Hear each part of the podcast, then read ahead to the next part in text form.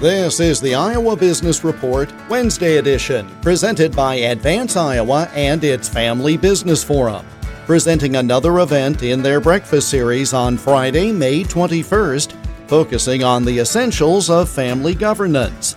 To learn more or to register, go to advanceiowa.com and click on Family Business Forum. House File 857 passed that chamber and is now pending in the state Senate. It's designed to help Iowa's small meat processors and their customers. Representative Chad Ingels of Randalia sponsored the bill.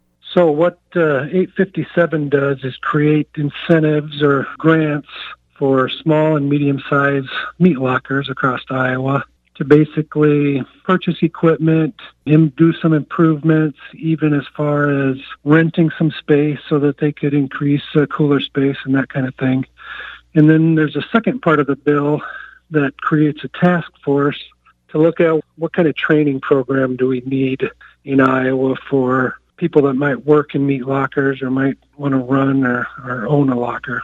We've heard a lot from people I've talked to that operate lockers that it's not just about in, improving equipment. They really need the people to, to do the work. And uh, it's a special skill. It's not like working at a at Tyson where you're making the same cut every time on the line. You got to know how to break down a carcass and, and even get into some of the specialty products like uh, bacon, sausage making, and that kind of thing. So it's kind of an art. The Iowa Business Report is presented by Advance Iowa and its Family Business Forum, helping family businesses thrive through dialogue and networking.